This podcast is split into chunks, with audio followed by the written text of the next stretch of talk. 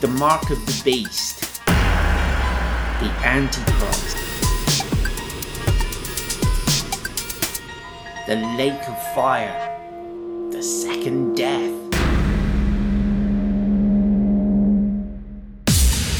These are images that flooded my adolescent mind, alongside real life stories of pastors in Soviet prisons and mental institutions. This was all alongside the ever present possibility of a nuclear holocaust. Fast forward to today, we have Russian hackers, disinformation campaigns, fake news, conspiracy theories, and to top it all, a global pandemic.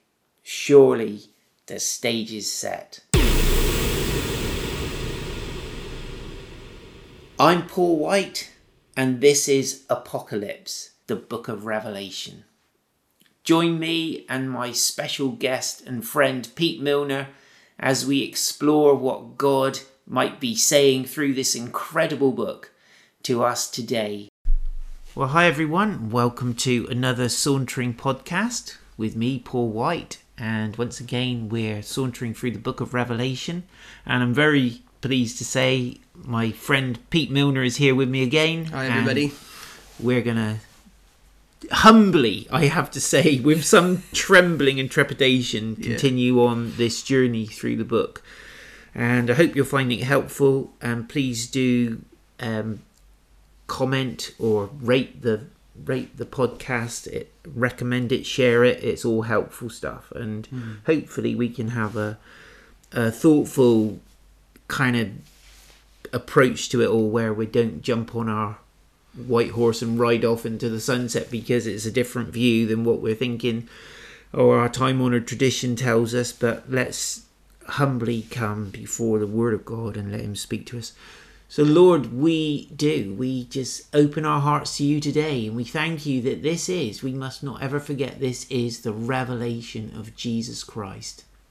And it's all about you. And it's you we bow our knees before today. Mm and we just want you to speak to us and provoke us into a godly way of life in Jesus' name. Amen. Amen. So, Pete, I must say, I was reading this and I was just overcome by prayer and crying out for the generation of people in which we live. Oh, and oh, man alive. And I'll tell you a bit more about that when we get to it. But somebody great once said, he said, true theology should always elicit worship. Right. And things that are true about God and things that He says should always provoke in us that, that great sense of yeah. awe and reverence for Him and yeah. worship. And that's so great that that happens, isn't it? Yeah. Because oh, some people speak so trivially about yeah. the different things that are yeah. true about God or about the, the book of Revelation or about yeah. other things as well. And it's always a trap to fall into, isn't it? To, to make it something of no consequence in your life. And I think for me, so far, the cumulative effect has been to have such an awe for the risen Jesus. Mm. It's kind of awakened a level of regard and fear of the Lord in a right way, uh, mm. I believe, towards Him. Um, that where I'm not terrified of Him, but I I'm in so much awe. Yeah. And uh, yet I still find myself drawn to worship Him in intimacy, mm. and you know, it's like that paradoxical thing, really. I think that that's the wonder of it all because I, I even feel a bit like without revelation, you would be over tempted to see Jesus only as that human yeah. preacher who taught us to love each other and forgive our enemies and yeah. to slightly improve the conditions of the world around us by those things you know yeah. that, that we could you know look past his miracles in his apocalyptic style of his own and we would just end up with a kind of very nice teacher and in Paul's theology, you do glimpse the risen Christ much more fully. Yeah. But you could be tempted and think, oh, Paul, he's always off on one, isn't he? Yeah. So, you know, um, you look at Romans, you look at Galatians, look at Ephesians, and you're like, well, maybe he's just waxing lyrical. And sure. There, there are people who, out of missing the great voice of revelation, do somehow fail to conceive of Jesus as he really is. Yeah. You know, high and exalted, truly on the throne. Absolutely. There is no getting away from this is King Jesus, isn't it? That's it? right. It's so good.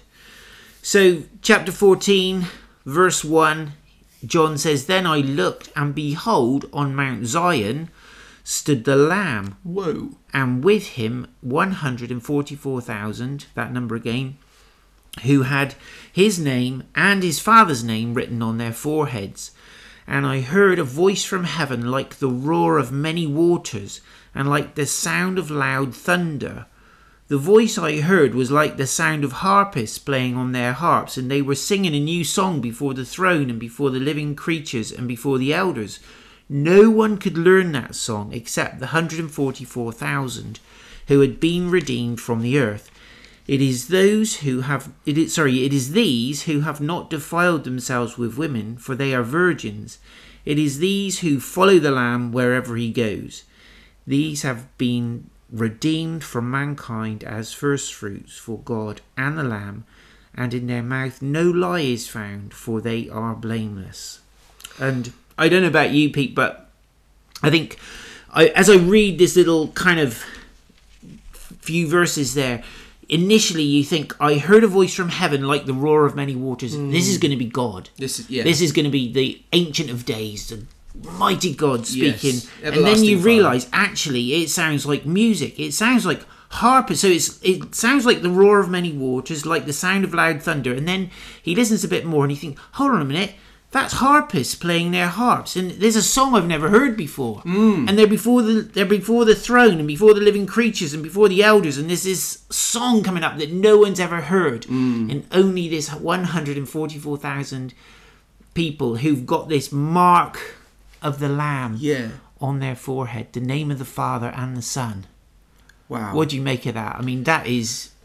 It sounds like the voice of God, and yet it's the voice of human beings Oh. redeemed, worshipping Him. Isn't that though the whole heart cry of the Bible from page one through to page one thousand one hundred and one?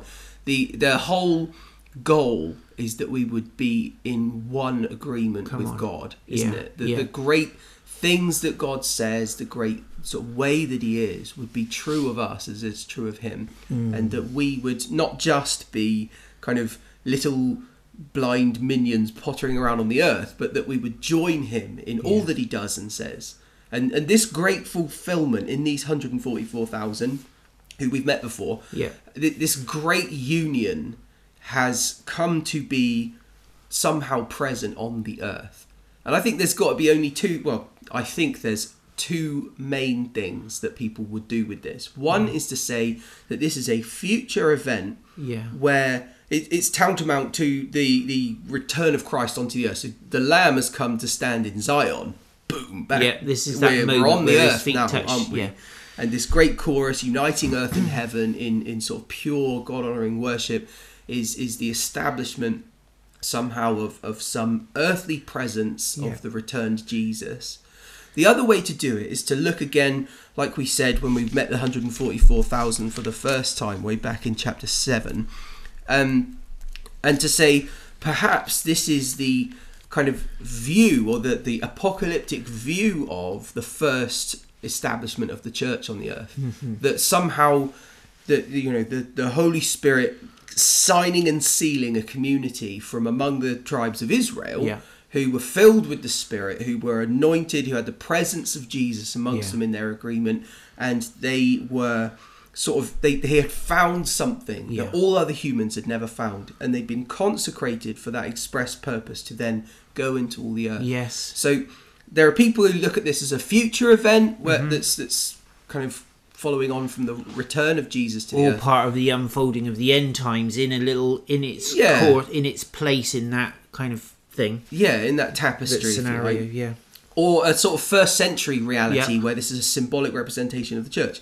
I actually secretly like both. Mm-hmm. I think that when John is writing this for the first time, I think what would be in his head as he's penning these these verses here is the thing he experienced Yeah. where where people were remnanted or, or sort of taken from the, the tribes of Israel. All the all of God's people gathered there in Jerusalem, and the Holy Spirit was poured out, and you know God was among His church again. Yeah. And right in the, there they are, all consecrated and then let loose on the earth with this great yeah. mission Yeah. to save it and redeem it and to bring the same redemption they themselves have experienced into the world.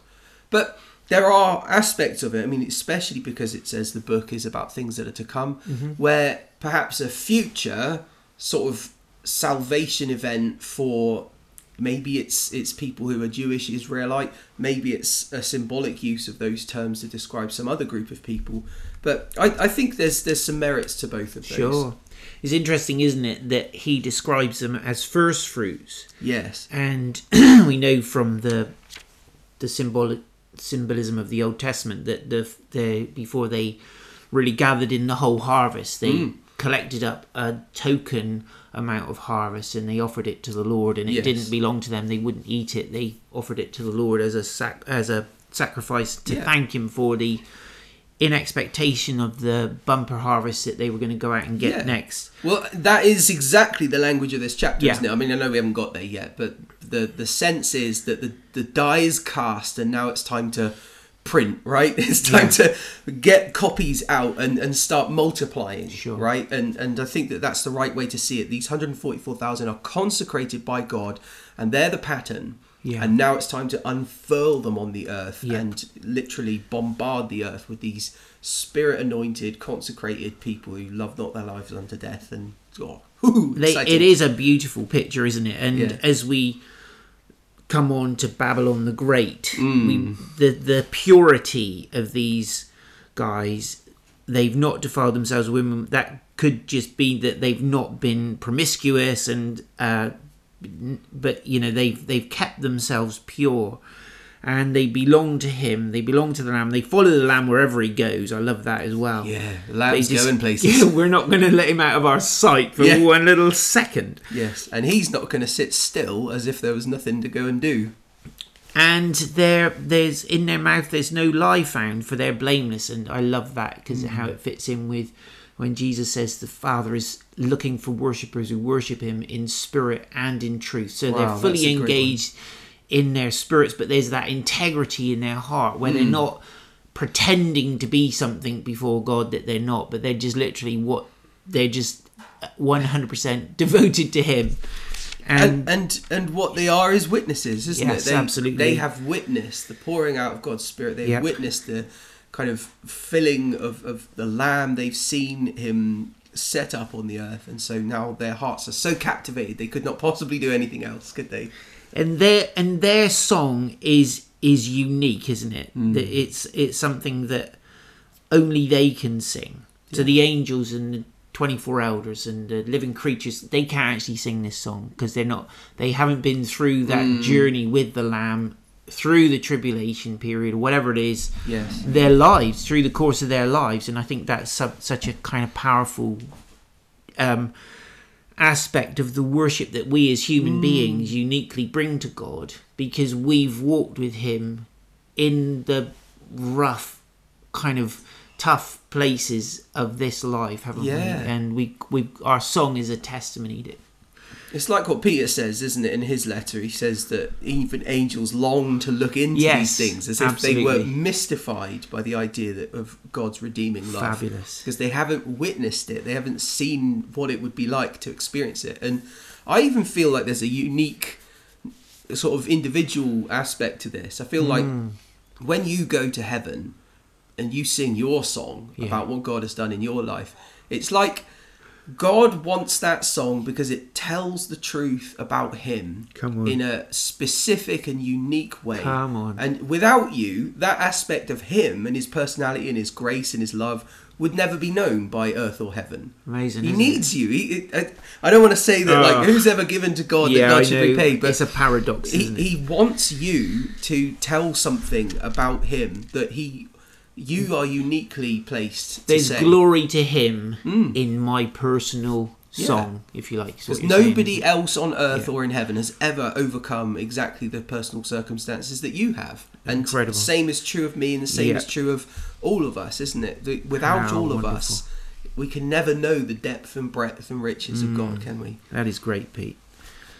So, verse 6 it says, Then I saw another angel flying directly overhead with an eternal gospel to proclaim to those who dwell on the earth, to every nation and tribe and language and people. And he said with a loud voice, Fear God and give him glory, because the hour of his judgment has come, and worship him who made heaven and earth, the sea, and the springs of water interesting little Yes. verse shoved in there, Pete, because it's like there's still a gospel. If there's no chance people to be saved anymore, there's no gospel anymore No. to proclaim, is there? So But this is the exact reason why people say this must be an apocalyptic presentation of that first century community that were sealed by the Holy Spirit and and you know disgorged upon the Yeah. nations because they've been given the precious gospel and then it's like right everybody the gloves are off. It's time to choose. And that work of the kingdom of heaven to proclaim the gospel and give people the chance to understand life or death which do i want in a kind of matter of fact way to go to all nations and proclaim this same gospel. You know I don't want to get complicated about it, but that is to me the, the obvious sense in which this text is, should be read. They're being given the weapon with which to destroy the claims of Satan's Satan on the earth with this gospel, aren't they? They're being given a way to save others. so really, what we're seeing is that there's a future kind of ultimate fulfillment. There's a current one that we're right in now, which Yes. is this precise mandate Absolutely. to get out there, preach that eternal gospel, and fly with wings to get it done. Do you know what I mean? Yeah, yeah. Every nation, tribe, language, people. That that little kind of uh, description of who it's for, Hmm. I love that because it is so inclusive, isn't it? It's everybody. I, I've actually read um, a, bit, a little bit of a study written by somebody, and he goes through all the places in Revelation where he says, you know, every tribe and tongue and nation Yeah. and people and language and stuff. And I, I think I'm right in saying this. I'll check it and get back to you. Yeah. But I think I'm right in saying this. Although the the words are similar, he never repeats himself.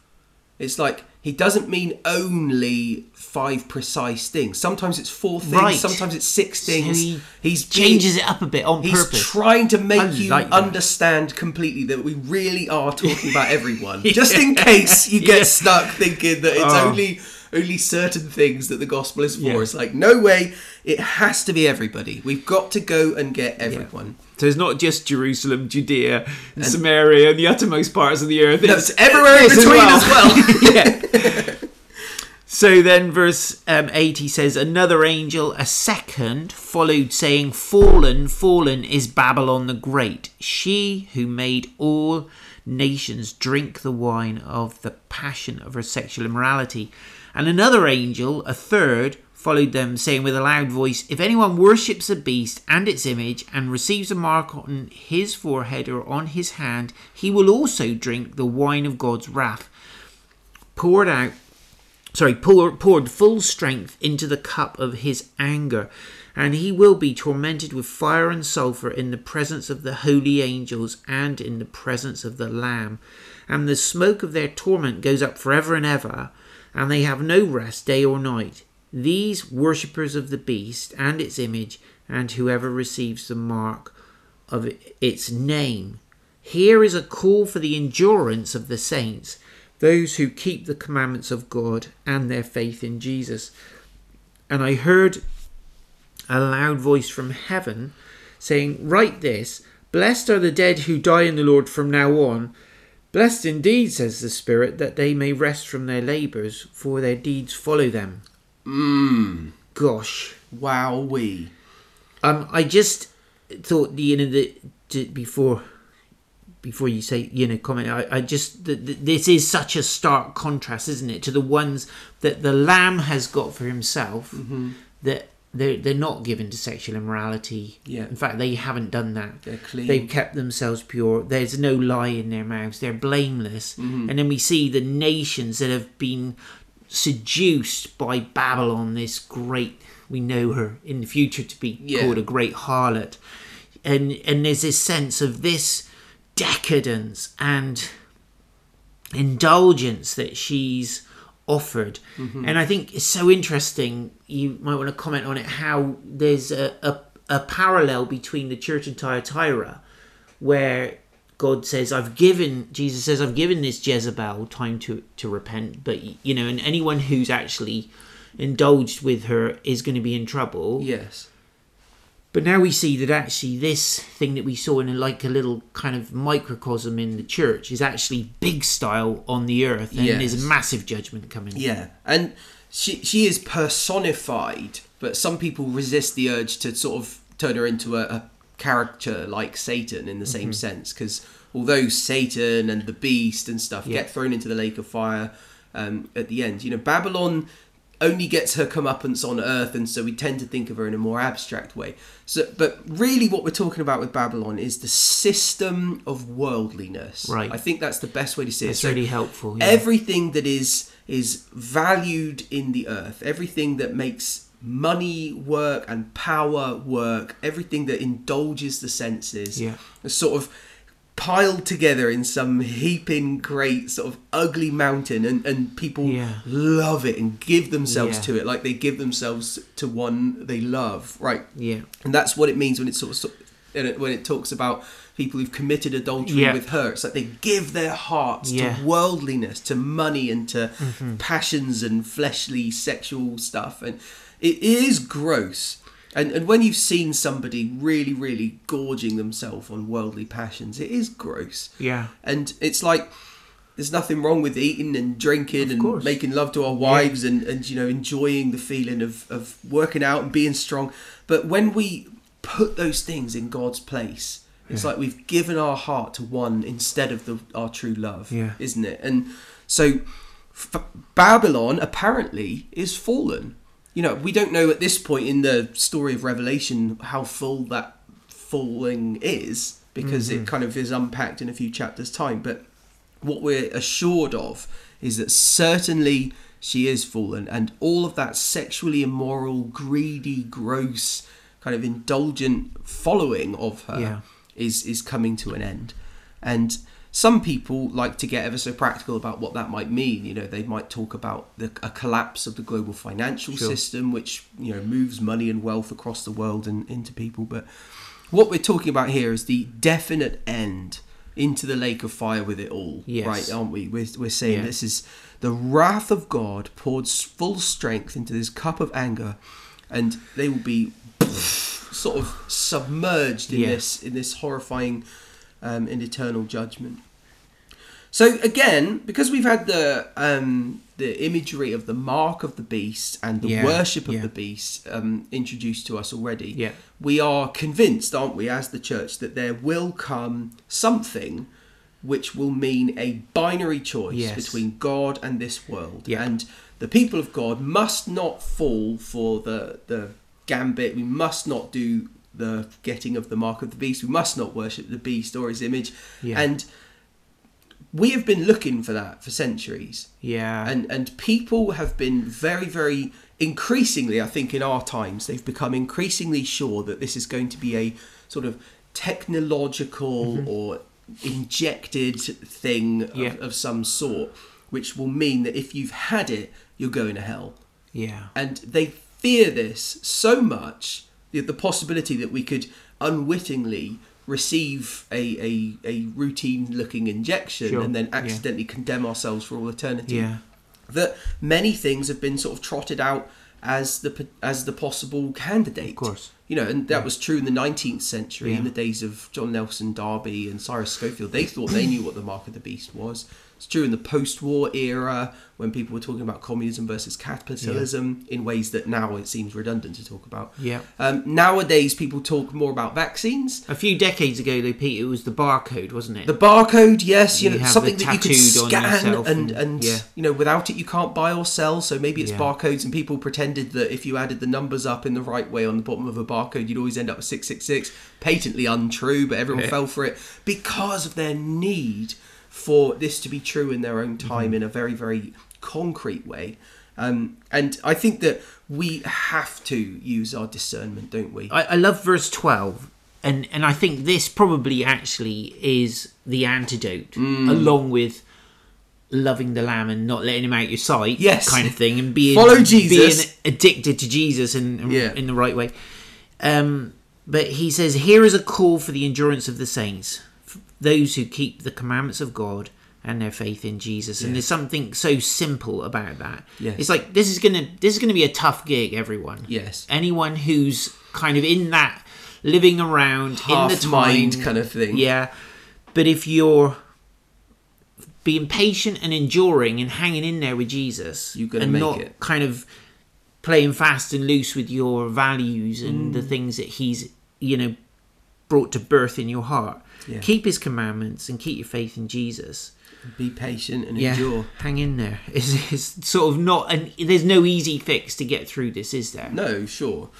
And obviously, the like I said, the die is cast. The the li- battle lines are drawn, Yeah. and the the binary choice is there: choose life or choose death. And we really do see that, don't we? We see these precious ones who've mm-hmm. been redeemed, who are part of the redeemed community with the mark of, they've got the seal on their heads, which is the name of the Father and the Son. yes, Um, and then you've got this other collection of people who have received the mark of the beast, and you so we're really seeing now that the the population of the the earth, the human race, is divided clearly into two camps, depending on what they've given their hearts over to. yes, and it, it, it is that giving of one's heart over to something instead of God, which is that these people's problem, isn't it? Mm-hmm. Yeah. The mark itself is just a symbol, it seems. Yeah. But the heart attitude is what God is looking after. Yeah. And that is really what we've been knowing all this time about Jesus. That's what he comes and says, isn't it? That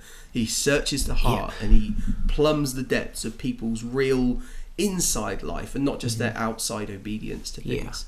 And so in Hebrews, we've got this this sense of it says uh, solid food is for the mature who by constant use have trained themselves to distinguish good from evil. Yeah. And so every time we say yes to Jesus and no to the devil in our private life, in our in the realm of shall I look at pornography or not? Yeah. Shall I go and get completely slaughtered or Public not? peer pressure you know, and private Shall I internal own up to my faith in Jesus at work or not? at risk of It- embarrassment. or football practice or Yeah, whatever. Oh, I saw you going to church. Yeah, you weirdo. Well, sorry. Uh, it wasn't me. Just sorry. someone who looked like me. my brother. That was my identical twin. yeah, he's a weirdo for sure. but you know, it's kind of like when the more we get into the practice of making those those calls day Yes. by day by day, simple small decisions, they have Mm. this cumulative effect, and it's that kind of every time I say yes to Jesus and no to the devil, it's a vote in favor of Yes. me becoming, you know, staying in the right crowd. That's right. That's it? right. And it's also a training event that gets you stronger, isn't Yeah. it? Because by constant use, it's like if you do one push up, Yep. you will be possibly at an atomic level ever so slightly stronger than you were before. But the point is that by returning to it and doing Yeah, it and doing it and doing it, you become this hulk of a human. You Yeah. know, like you get to stand and be really, really strong. And it's the Yeah. same with exercising our faith. We Yeah. must exercise it by doing it, Mm-hmm. doing the things Jesus commanded, and thereby become stronger in it. And then we want solid food, don't we? We don't Absolutely. just want the little milky bit again. Yeah, we need some protein yeah, to we sustain it, don't we? need some fiber. Yeah. And so he says, you know, obviously there's this point where whilst this immense pressure is on, it actually is a convenient thing to be to die physically Sure. because we're going to be with the Lord, like the Apostle Paul says. Yeah. And we talked about that Blessed earlier on. indeed. Yeah, Um, because there's a rest, and do you know what? Sometimes it's tiring, isn't it? it can be. Yeah. Yeah. It's a long life to live, actually. You know, Yeah. sometimes people say things like, life is short, life is short. It's like, yeah, it is. It is short. But it is also a marathon, not a sprint. Yeah, And, and- making a good marathon is about not blowing all your energy on something too early because you just won't have the strength for the final Absolutely. thing unless you have a unless you take a really long time with it. And for some people, Pete, just to make it through a night mm. is like an eternity, isn't it? It's Yes. like I don't think I can make it through this night. I'm so low. I'm so whatever. Yeah. Embattled. My, you know, I feel suicidal or whatever. Just to mm. even kind of make it till the sun breaks and Yeah. to actually. I mean, I was having a chat with someone this week, and they were saying that, like, they've gone to work at the same job every day or every weekday for the past eight years, and now they're like pushing forty and thinking, why is life so long? This Wow. this endless rhythm and Yeah. circuit of things. And you know, I, I talked to him about about Jesus, and I introduced the idea of changing things up and saying, you know, like let's not put our hope in what our, how fulfilling our job will be, because even if it does last us our whole working life, your likelihood is you'll live a long time after Yeah. that. So let's bring things into our life that we really love Yeah. and make our life about that so that we can recover and, and experience that passion and that love for things and uh, i find that in family as well as i find it in faith but it's like faith first then Yeah. everything else kind of comes Yeah. into order behind it Definitely. Let's, let's see if we can get to the end of the chapter here. Sure. So, verse 14 it says, Then I looked, and behold, a white cloud, and seated on the cloud, one like a son of man with a golden crown on his head and a sharp sickle in his hand. And another angel came out of the temple, calling with a loud voice to him who sat on the cloud, Put in your sickle and reap, for the hour to reap has come, for the harvest of the earth is fully ripe. So he who sat on the cloud swung his sickle across the earth, and the earth was reaped. Then another angel came out of the temple of heaven, and he too had a sharp sickle. And another angel came out from the altar, the angel who has authority over the fire. And he called with a loud voice to the one who had the sharp sickle, Put in your sickle and gather the clusters from the vine of the earth, for its grapes are ripe. So the angel swung his sickle across the earth and gathered the grape harvest of the earth and threw it into the great winepress of the wrath of God.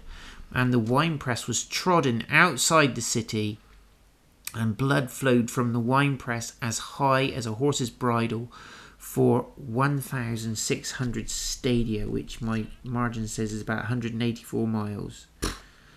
whoa so this Gosh. Mm-hmm. this is called the harvest of the earth isn't it and i think it'd be possible to look at this as as one of two events Mm-hmm. one is a sort of spiritual um, salvation game where it's like how many are choosing for Jesus and how many are choosing for the devil and the beast and Babylon and the Antichrist and all the rest of it.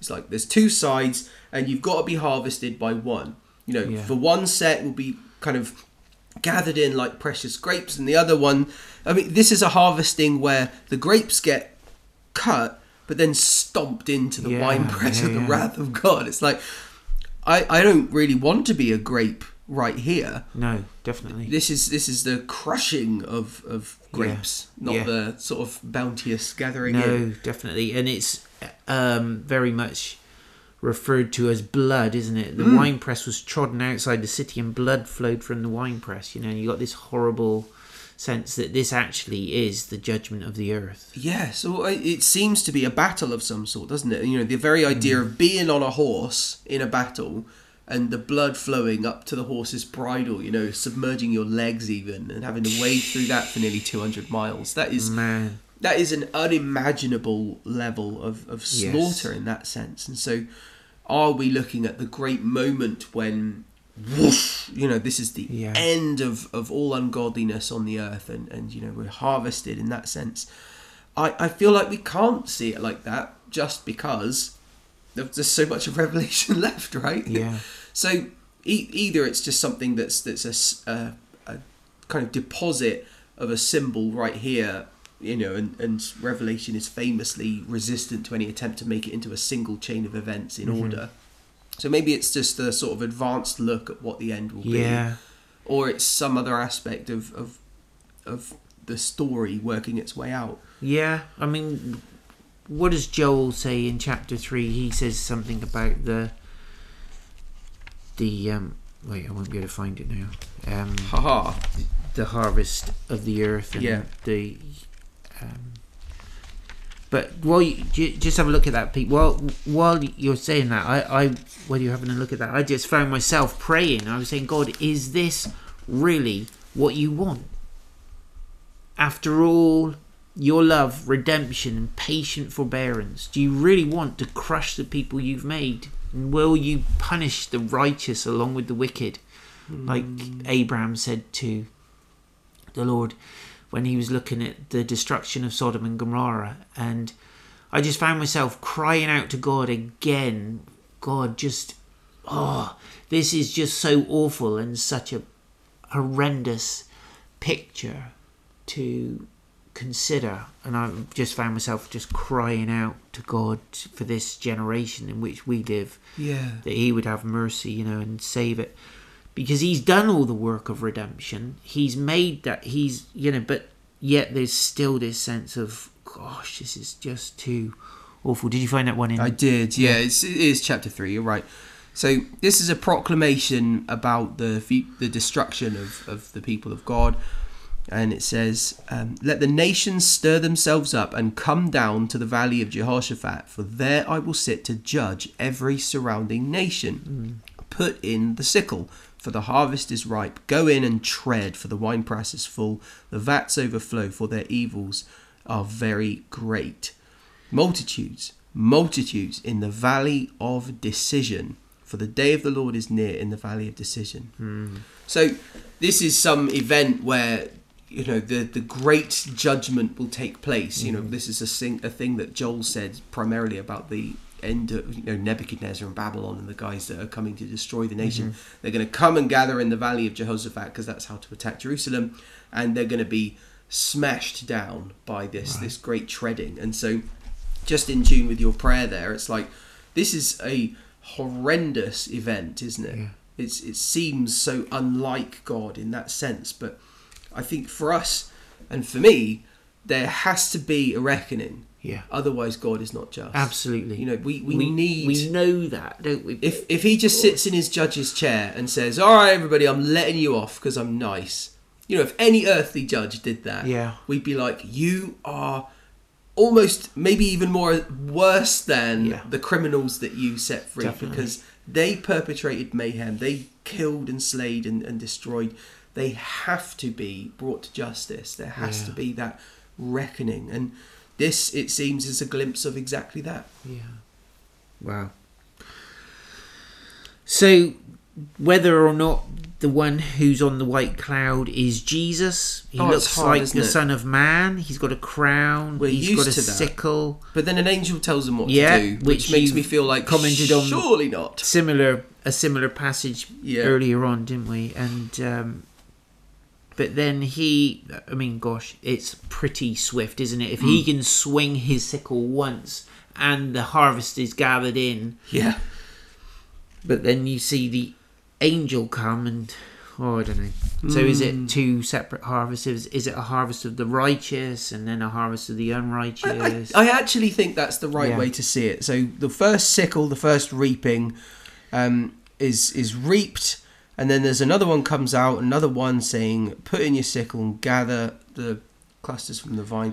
And then he swings his sickle. It's like okay, this is one sweeping for the righteous and, and one sweeping for the wicked who'll be stomped down in the wrath of God. wow.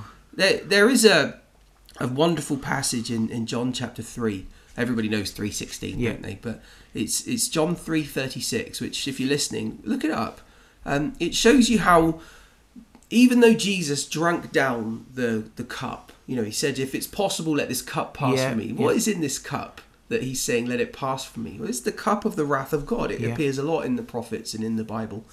Um, Jesus drunk it down, and so some people say, well, that's it then. All the wrath of God is consumed by Jesus, and so there's no wrath left for the disobedient anymore. God forgives us all, and we all go to heaven, and everything is fine, and nobody can be punished.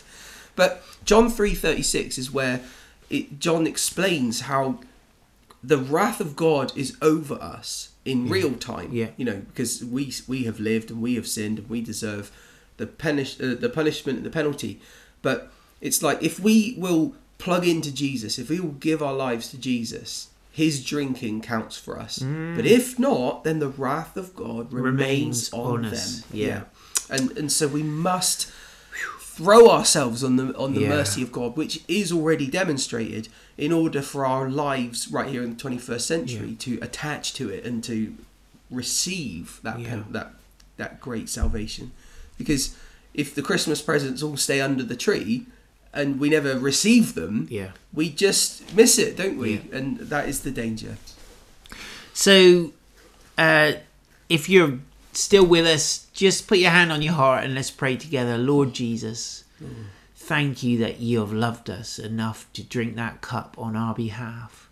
But Lord, right now, as intercessors and priests on the earth, we pray for our generation, O God, and we pray that you grant the gift of repentance so that many, many, many millions alive on the earth today will be saved and not lost, whether you come quickly by our reckoning or still at some time in the future, Lord. We cry out for the generation in which we mm. live in Jesus' name. Amen. Amen.